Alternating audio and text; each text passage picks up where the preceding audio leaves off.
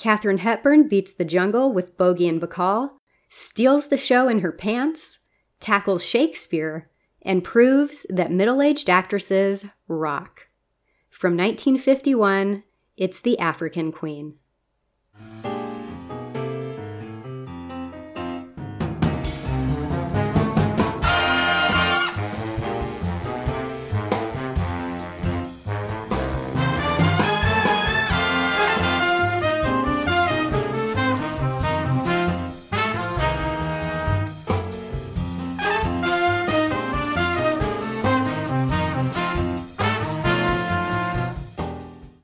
I'm Shannon, and you're listening to the Vanguard of Hollywood podcast.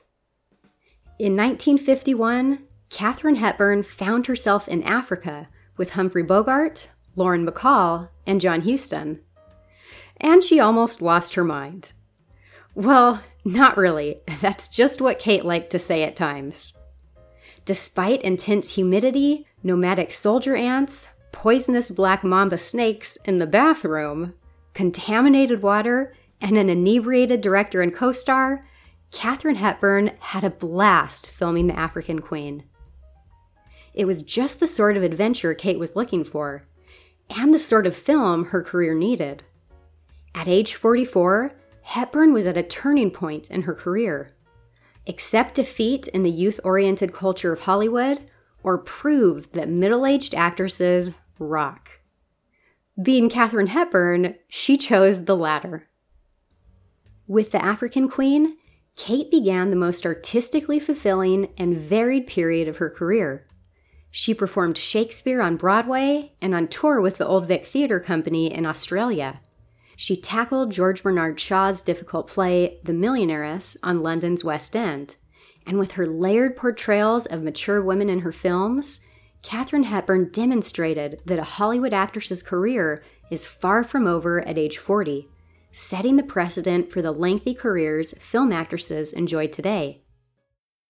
We'll go through Kate's admirable accomplishments as she stretched herself as an actress, and how Kate managed to keep her dignity while sharing an adjoining outhouse with the Bogarts in the jungle.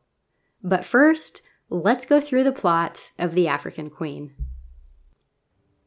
Rose Sayer, Katharine Hepburn, and her brother Samuel, Robert Morley, are English Methodist missionaries in German East Africa. Though it's August of 1914, Rose and Samuel remain oblivious to the fact that World War I has just begun and will soon affect their village. It's Canadian mechanic Charlie Allnut, Humphrey Bogart, who finally informs the Sayers about the war. Charlie brings Rose and Samuel their mail and imported goods on his small steam launch, The African Queen. On his latest drop, Charlie tells the Sayers that the Germans will probably make it impossible for him to come out their way for a while. Rose takes this as a sign that perhaps she and Samuel should leave the village. But Samuel is unmoved and believes they must remain with their congregation. Not long after Charlie leaves, German colonial troops raid the village, burning down huts and seizing villagers for military service. Samuel won't stand for such mistreatment, and he fights back, only to be bludgeoned by a German soldier. The blow proves fatal, and after hours of delirium, Samuel dies, leaving Rose to mourn alone among the wreckage of the village. Luckily, Charlie Allnut comes back to the village later that day. He spots Rose and tells her that they must leave immediately. It's obviously not safe to stay, and besides, the Germans will soon be after Charlie's boat and supplies. Rose agrees, and after burying Samuel, she and Charlie set out together down the Ulanga River on The African Queen. Rose and Charlie must now figure out where they'll be safest and how to get there. In the midst of their conversation, Rose learns from Charlie that the British can't attack German forces in the area because of a large German gunboat, the Louisa, downriver from their current location. Rose recognizes a chance to be of great help to the British war effort and proposes that she and Charlie use his blasting gelatin and other supplies on board to make torpedoes. Then, when the African Queen comes across the Louisa, Rose and Charlie will launch the torpedoes, destroying the gunboats, and clearing the way for the British to enter the region. In Charlie's mind, it's a fool's plan. Apart from the whole homemade torpedoes and launching them bit, Rose and Charlie will have to navigate through perilous white rapids on the Ulanga, successfully pass a German fort without being shot to a watery grave, and make it through a muddy forest of reeds to even get close to the Louisa. To keep the peace, Charlie agrees to Rose's proposal, but his true feelings soon become apparent. After indulging in a few too many drinks, Charlie tells Rose he's not doing any of that. The torpedo plan is off. Once he's sobered up, Rose reprimands Charlie. Her words about the follies of human nature are aimed not just at Charlie's drinking, but at her disappointment in him for going back on his promise to torpedo the Louisa. Quote, "Nature, Mr. Allnut, is what we're put in this world to rise above," Rose tells him. Her words strike a chord with Charlie, and he once again agrees to the torpedo plan, this time for good.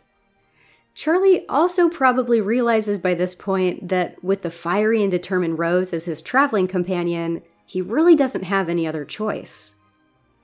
With each set of rapids that Rose and Charlie successfully navigate on the Ulanga, their confidence in the eventual victory of their torpedo plan grows. And so do their feelings for one another. By the time they pass the German fort, evading constant enemy fire before navigating yet another set of rapids, Rose and Charlie can no longer deny their feelings for each other. A kiss seals their love and emboldens the duo to fix the African Queen's propeller with an improvised weld of a broken blade. Their love also helps Rose and Charlie get through the difficult task of manually poling the African Queen through leech-infested waters. Finally, a heavy rain brings them to the mouth of the lake where the Louisa sits. With the Louisa in sight, Rose and Charlie build their torpedoes and secure them in holes they've cut out in the sides of the African Queen. But on the night of their planned attack, it rains again. The torrential downpour causes the African Queen to capsize before any torpedoes are released. Rose gets lost in the storm, while Charlie is captured by the Germans and brought on board the Louisa. Charlie is deemed a British spy, and the German captain sentences him to death by hanging. Charlie, thinking Rose died at sea, is ambivalent to his sentence. That is, until Rose is found by the Germans and brought on board. After proudly divulging their torpedo attack plan, Rose, too, is sentenced to death. Charlie pleads with the captain to marry him and Rose before proceeding with the dual hanging. The captain reluctantly agrees, and Mr. and Mrs. Allnut prepare to meet death with a degree of joy in their newlywed state. But then an unlikely thing happens. All this time, the Louisa has been drifting closer and closer to the African Queen, whose position was never found after the storm. Before the hanging commences, the gunboat and the steam launch collide, causing the torpedoes to go off. The Louisa is destroyed. Rose and Charlie see their chance to escape, and they jump ship. "We did it, Charlie, we did it," Rose exclaims. And the Allnuts happily swim to freedom on the East Shore, where they'll begin their new life together. And that's the end of the film. After falling in love with Spencer Tracy on the set of Woman of the Year, Katharine Hepburn's priorities shifted. Tracy's well-being, not her career, now came first. For just about the next decade, Kate based her career decisions off of Tracy's schedule, opting for film roles that kept her close by his side or starred her opposite him. In fact, of the 11 films Kate made between 1942 and 1951, 6 of them paired her with Tracy. Kate's decision to put Spencer first was good for the Tracy-Hepburn relationship, and it was certainly beneficial for Tracy's health. At times, Kate's presence seemed the only thing keeping Tracy sober, and her nursing the only way to bring him back to sobriety after a binge. But basing all her choices around Spence wasn't so great for Kate's career. Excluding The Philadelphia Story and Woman of the Year, 1949's Adam's Rib, Kate's seventh film with Tracy, was her only bona fide hit of the decade. The career disappointments, draining caregiver cycle, and a particularly rough patch in her relationship with Spencer led Katharine Hepburn to the realization that it was time for a change. Quote, "Well, if you don't improve, you slip inevitably backwards, or you hammer on the same spot, and you become the same old thing doing the same old thing. So get going. I had to get going." Unquote. Kate decided that the best way to get going was to stretch herself as an actress, to temporarily leave films for the stage and tackle what many consider to be the true litmus test of an actor's ability, Shakespeare. And so, in 1950, Katharine Hepburn became the only star of her generation and magnitude with the guts to take on the prose of the Bard of Avon with the role of Rosalind in As You Like It. It was tough work, replete with long hours of study and, once the play began touring, a lifestyle completely opposed to Kate's natural preferences. But she found the challenge extremely rewarding. Quote, "I like to get up early and work in the morning and afternoon. I like to sleep at night. But to build my career, I would force myself to do a play. Night work." Unquote. When As You Like It premiered at Broadway's Court Theater, critical opinion was, as usual with Kate's Broadway forays, with the strong exception of The Philadelphia Story, mixed on the merits of her performance. As Kate herself later put it, some of the critics viewed her Shakespearean efforts as, quote, "sort of like, well, she has a nerve to be doing this," unquote. But Hepburn didn't mind. She was proud of herself for reaching out as an actress. Kate performed her Rosalind to nearly sold-out houses for 148 performances before taking As You Like It back on the road for yet another successful tour. As You Like It proved a career-changing experience for Katharine Hepburn. The challenges of Shakespeare primed her to accept the role of Rose Sayer in The African Queen, a film that sealed Kate's reputation as one of Hollywood's finest actresses. But great personal tragedy would also push Kate towards The African Queen. After her final tour of As You Like It closed, Kate went home to Connecticut for some family time. On March 17, 1951, Kate and her father went out for a drive. When they returned home for tea time with her mother, Kate and Dr. Hepburn immediately sensed that something terrible had happened. And they were right. 73-year-old Kit Hepburn was dead. It was one of the few times Kate would ever see her father emotionally distraught. The only comfort Kate and the rest of the Hepburn family could take in the situation was that it appeared any pain Kit experienced in her last moments was minimal. Losing her beloved mother was beyond painful for Katharine Hepburn. As she grieved, Kate was reminded of the Hepburn family motto, to listen to the song of life and seize the day.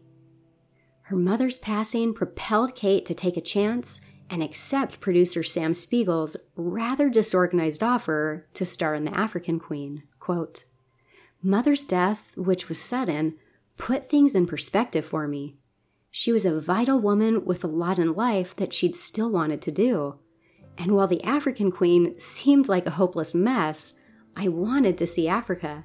And I wanted to work with Bogie and John Huston," unquote.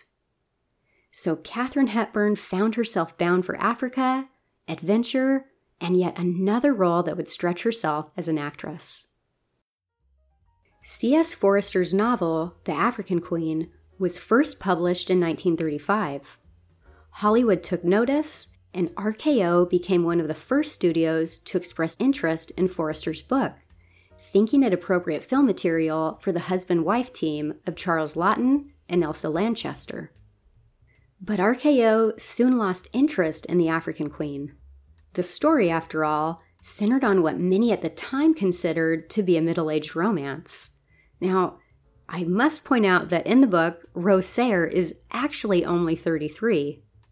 Still, it wasn't exactly blockbuster material in the increasingly youth-oriented culture of Hollywood.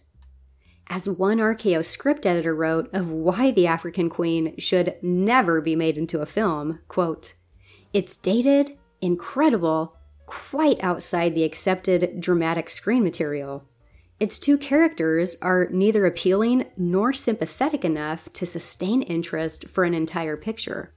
Both are physically unattractive, and their love scenes and romance are distasteful and not a little disgusting. It's no bargain at any price.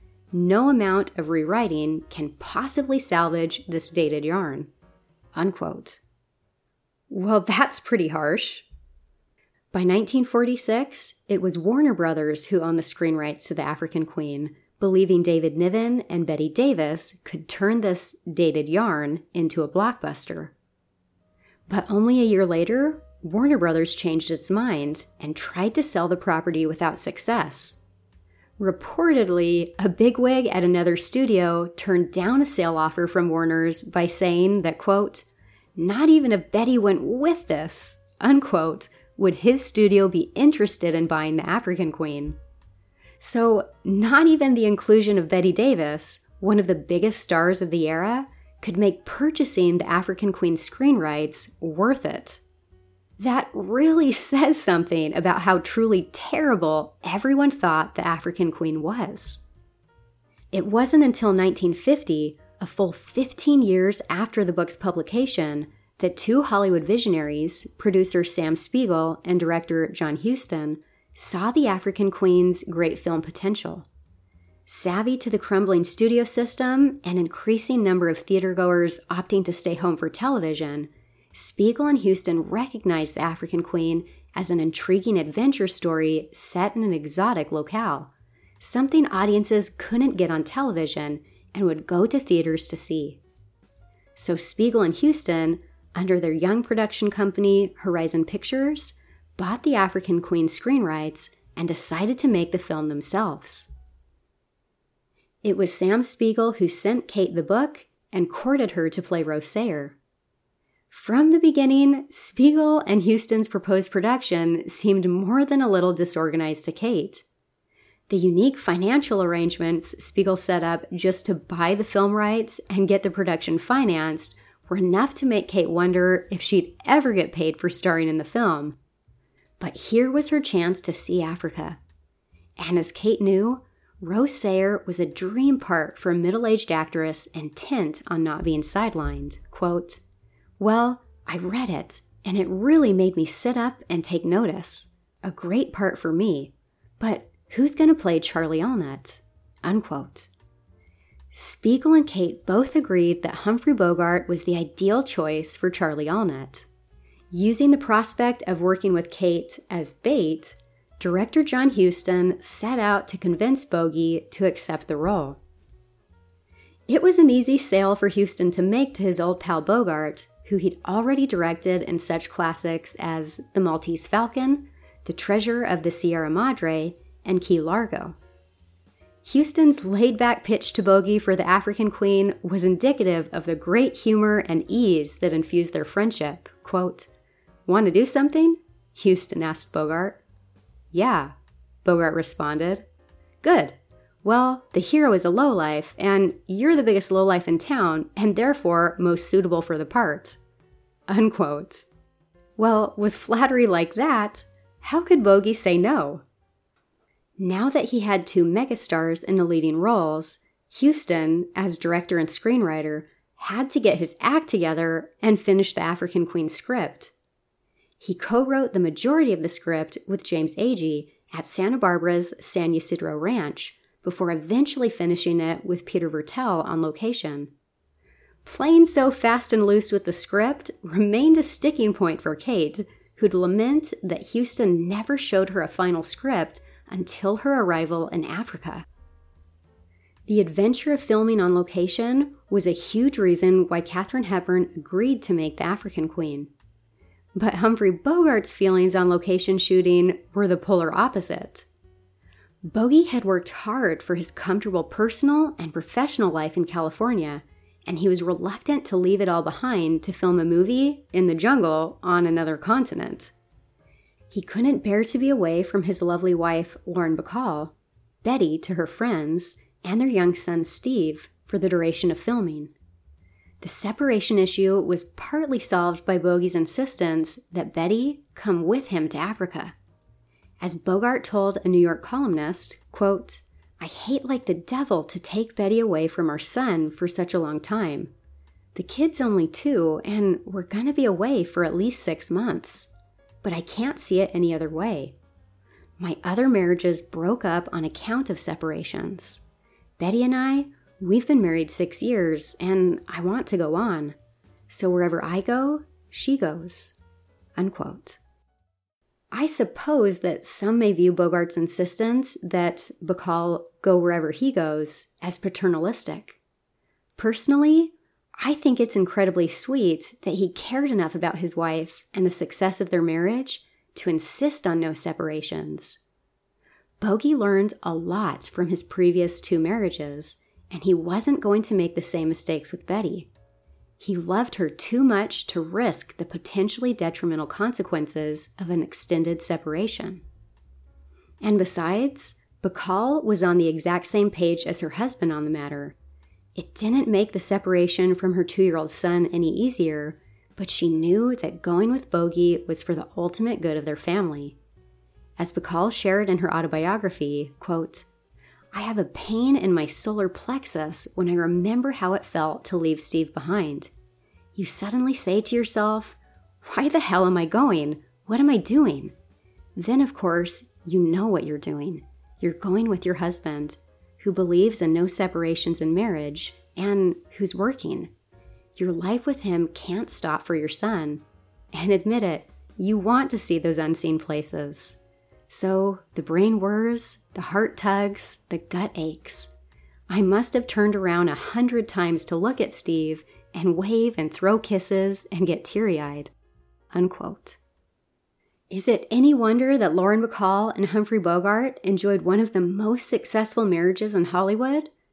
They were so dedicated to one another, and as Katharine Hepburn would soon observe of the Bogarts as she got to know them on location in Africa, quote, "Betty and Bogey seem to have the most enormous opinion of each other's charms."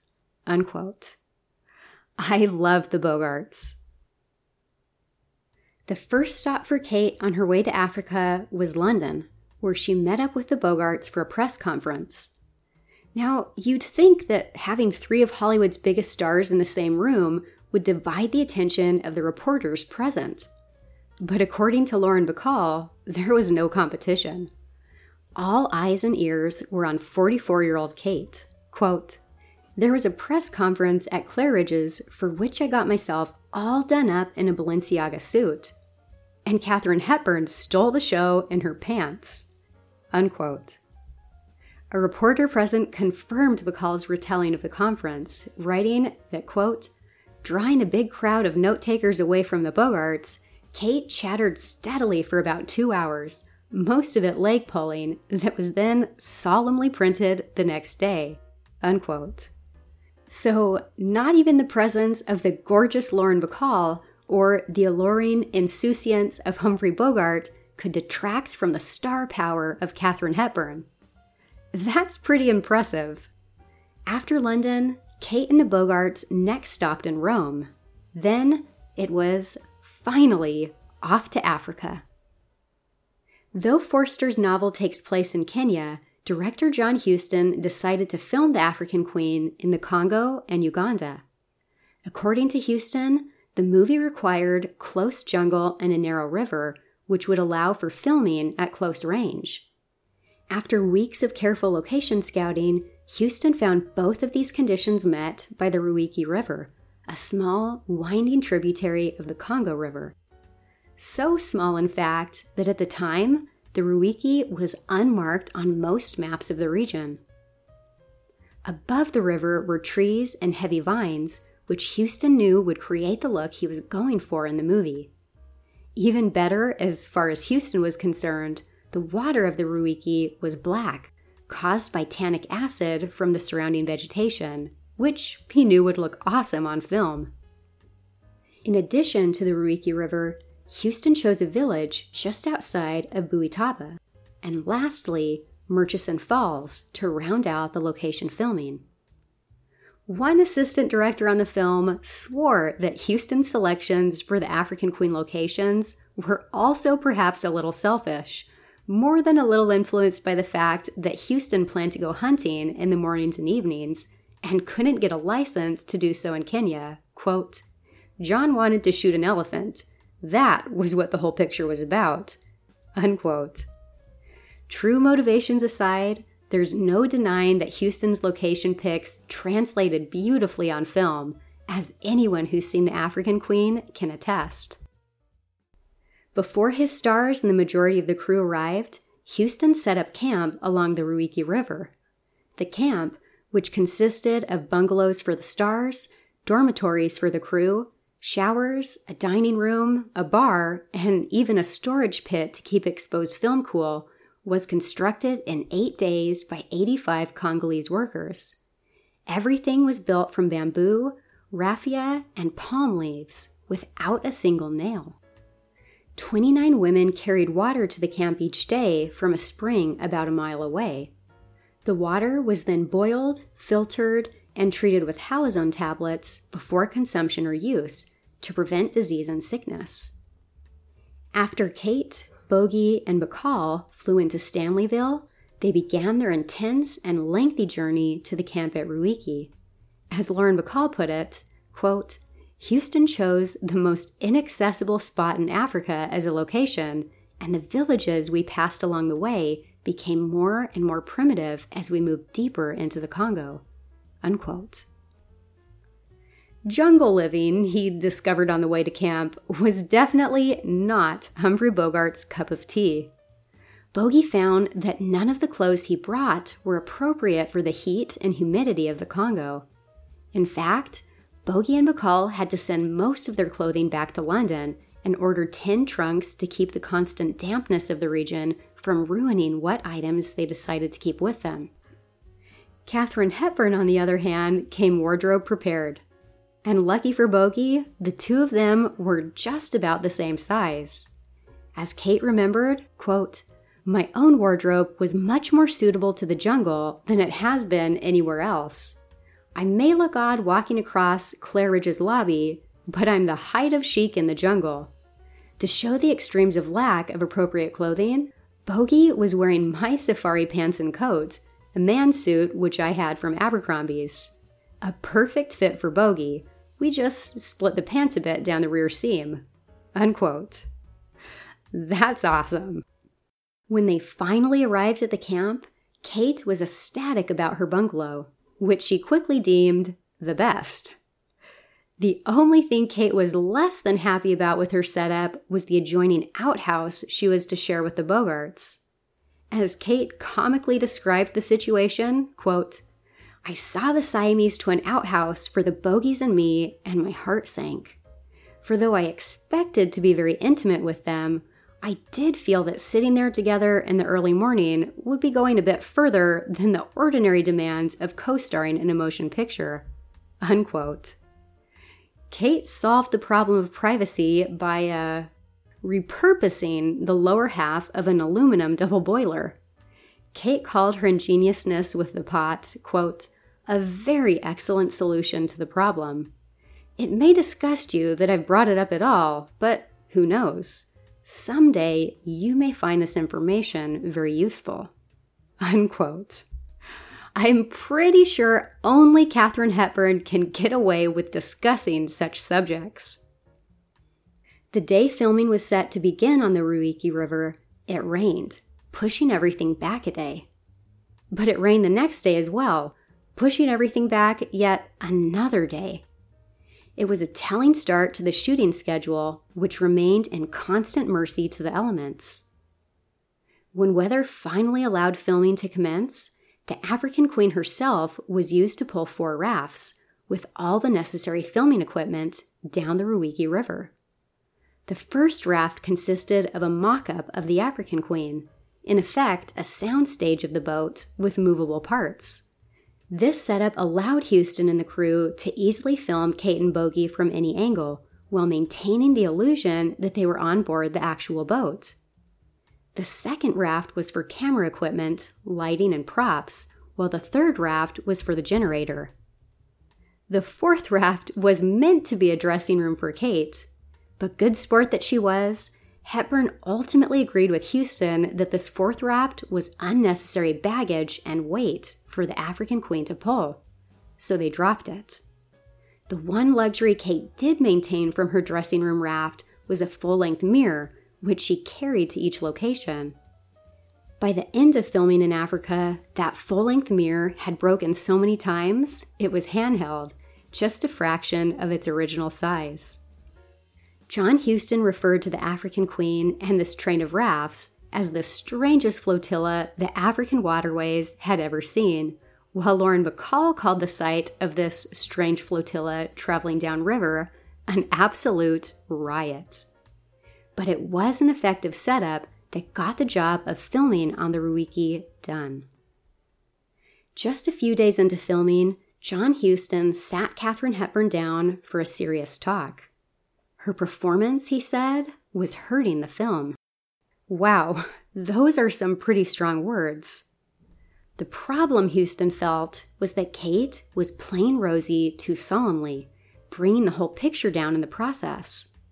But he had a suggestion for her. Look to former First Lady Eleanor Roosevelt for inspiration. Eleanor, Huston explained, always seemed to be smiling. No matter how grave the situation, Eleanor smiled and got through it, inspiring all those around her. Huston believed that such a character trait could be the key to Kate's interpretation of Rose Sayre and simultaneously lift the film. Think it over, perhaps it might be useful, he told her. Hepburn was receptive to the advice, and after Huston left her alone to contemplate, Kate remembered that, quote, "I sat there and thought, that's the best damn piece of direction I've ever heard. He's just told me exactly how to play the part. I was his from there on in," unquote. Kate implemented Huston's Eleanor Roosevelt suggestion and brought the smile of a survivor to her Rosie every time the character experienced a setback, which is often in the film. And John Huston was right. Such a seemingly small piece of business did lift the film and makes Rosie incredibly lovable. In Huston's words, quote, "From that moment on, Kate was perfect," unquote. It's a good thing that Huston could count on Kate for a perfect performance, for the director had plenty of other things to worry about during filming on the Ruiki River. Such is the time the African Queen sank. Yep, that actually happened. Apparently, the guy in charge of keeping an eye on the boat wasn't very good at his job. According to Lauren Bacall, the man had been hired to watch the African Queen, and he did. He watched it sink.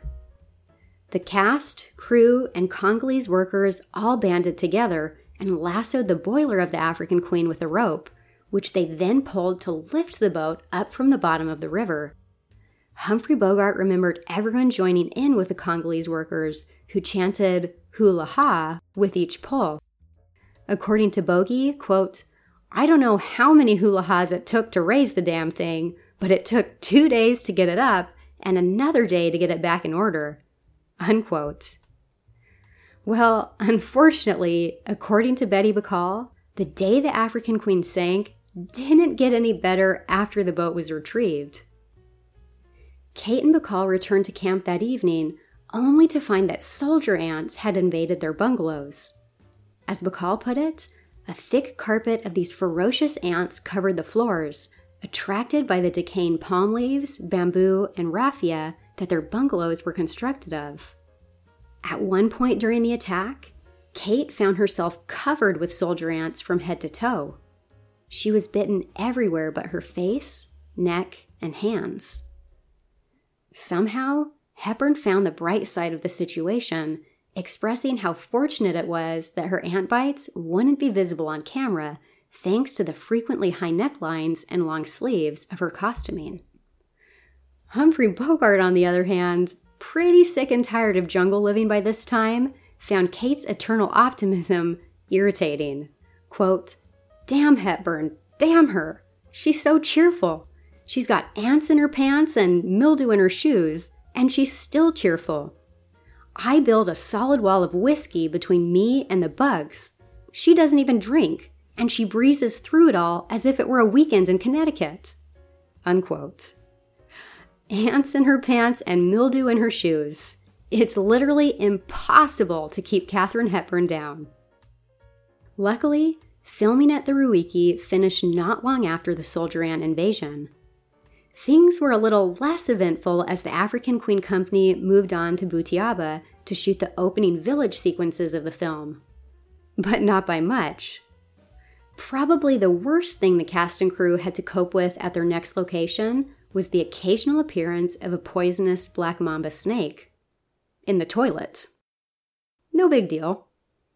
The other challenge at Butiaba thankfully didn't involve poisonous snakes, but it did delay filming. Huston had worked out a deal with a local chief to use his people as villagers in the opening scenes. But on the day filming was to begin, no one showed up. Huston soon found out why. At the time, rumors of cannibalism in the region were on the rise, and the chief's people worried that whatever these crazy Hollywood people were up to was a trap. Huston was sympathetic to their worries, having experienced his own run-in with a cannibalistic hunter while scouting filming locations. Huston contracted the hunter, not knowing that he literally hunted everything, to provide meat for the small group of the African Queen Company that was traveling with him. A big pot of stew was usually on the menu, incorporating whatever meat the hunter provided them with each day. As Huston remembered, quote, "The pot consisted of an indiscriminate sort of stew comprised of monkey, forest pig, deer, and you name it." Eventually, someone did. One afternoon, a group of soldiers marched into camp and arrested our hunter. We weren't told why. They refused to tell us. But finally, the local chief, King Paul, confided to me that the villagers had been disappearing mysteriously. It seems that when the hunter couldn't find game for the pot, he got the meat in the simplest possible way. The hunter was executed a few days later.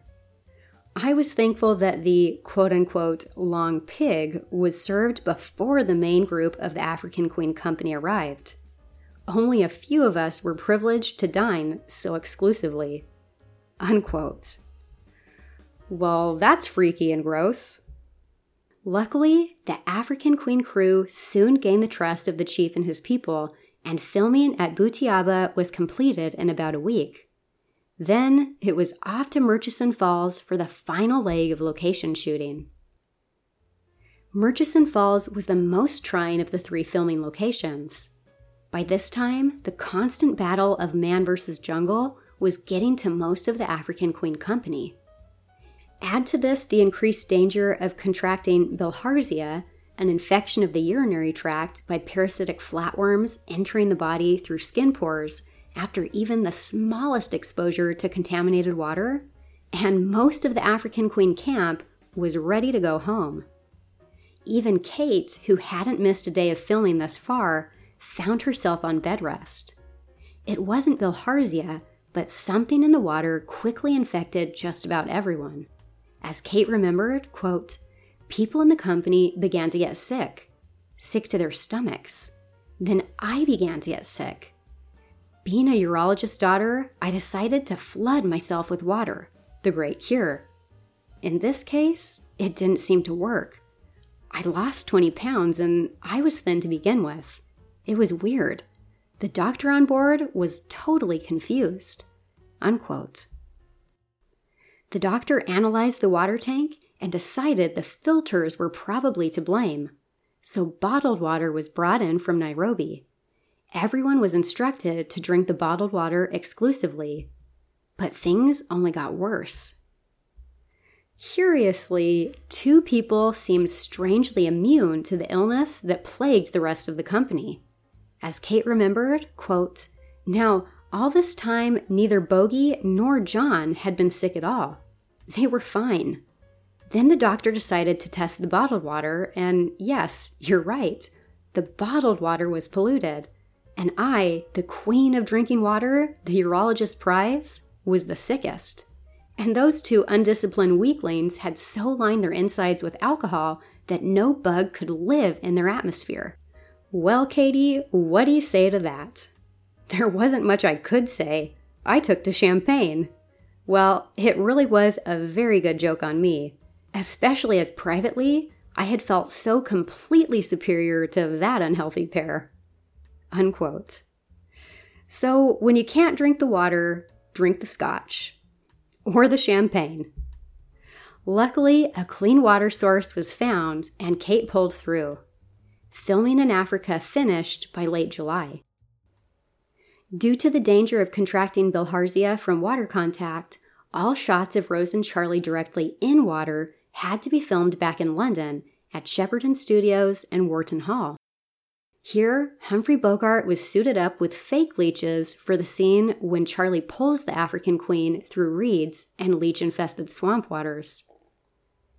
Kate and John Huston both encouraged Bogart to allow real leeches to be used in the scene, but Bogie, not particularly enthusiastic about putting the blood-sucking parasites all over his body, said no way.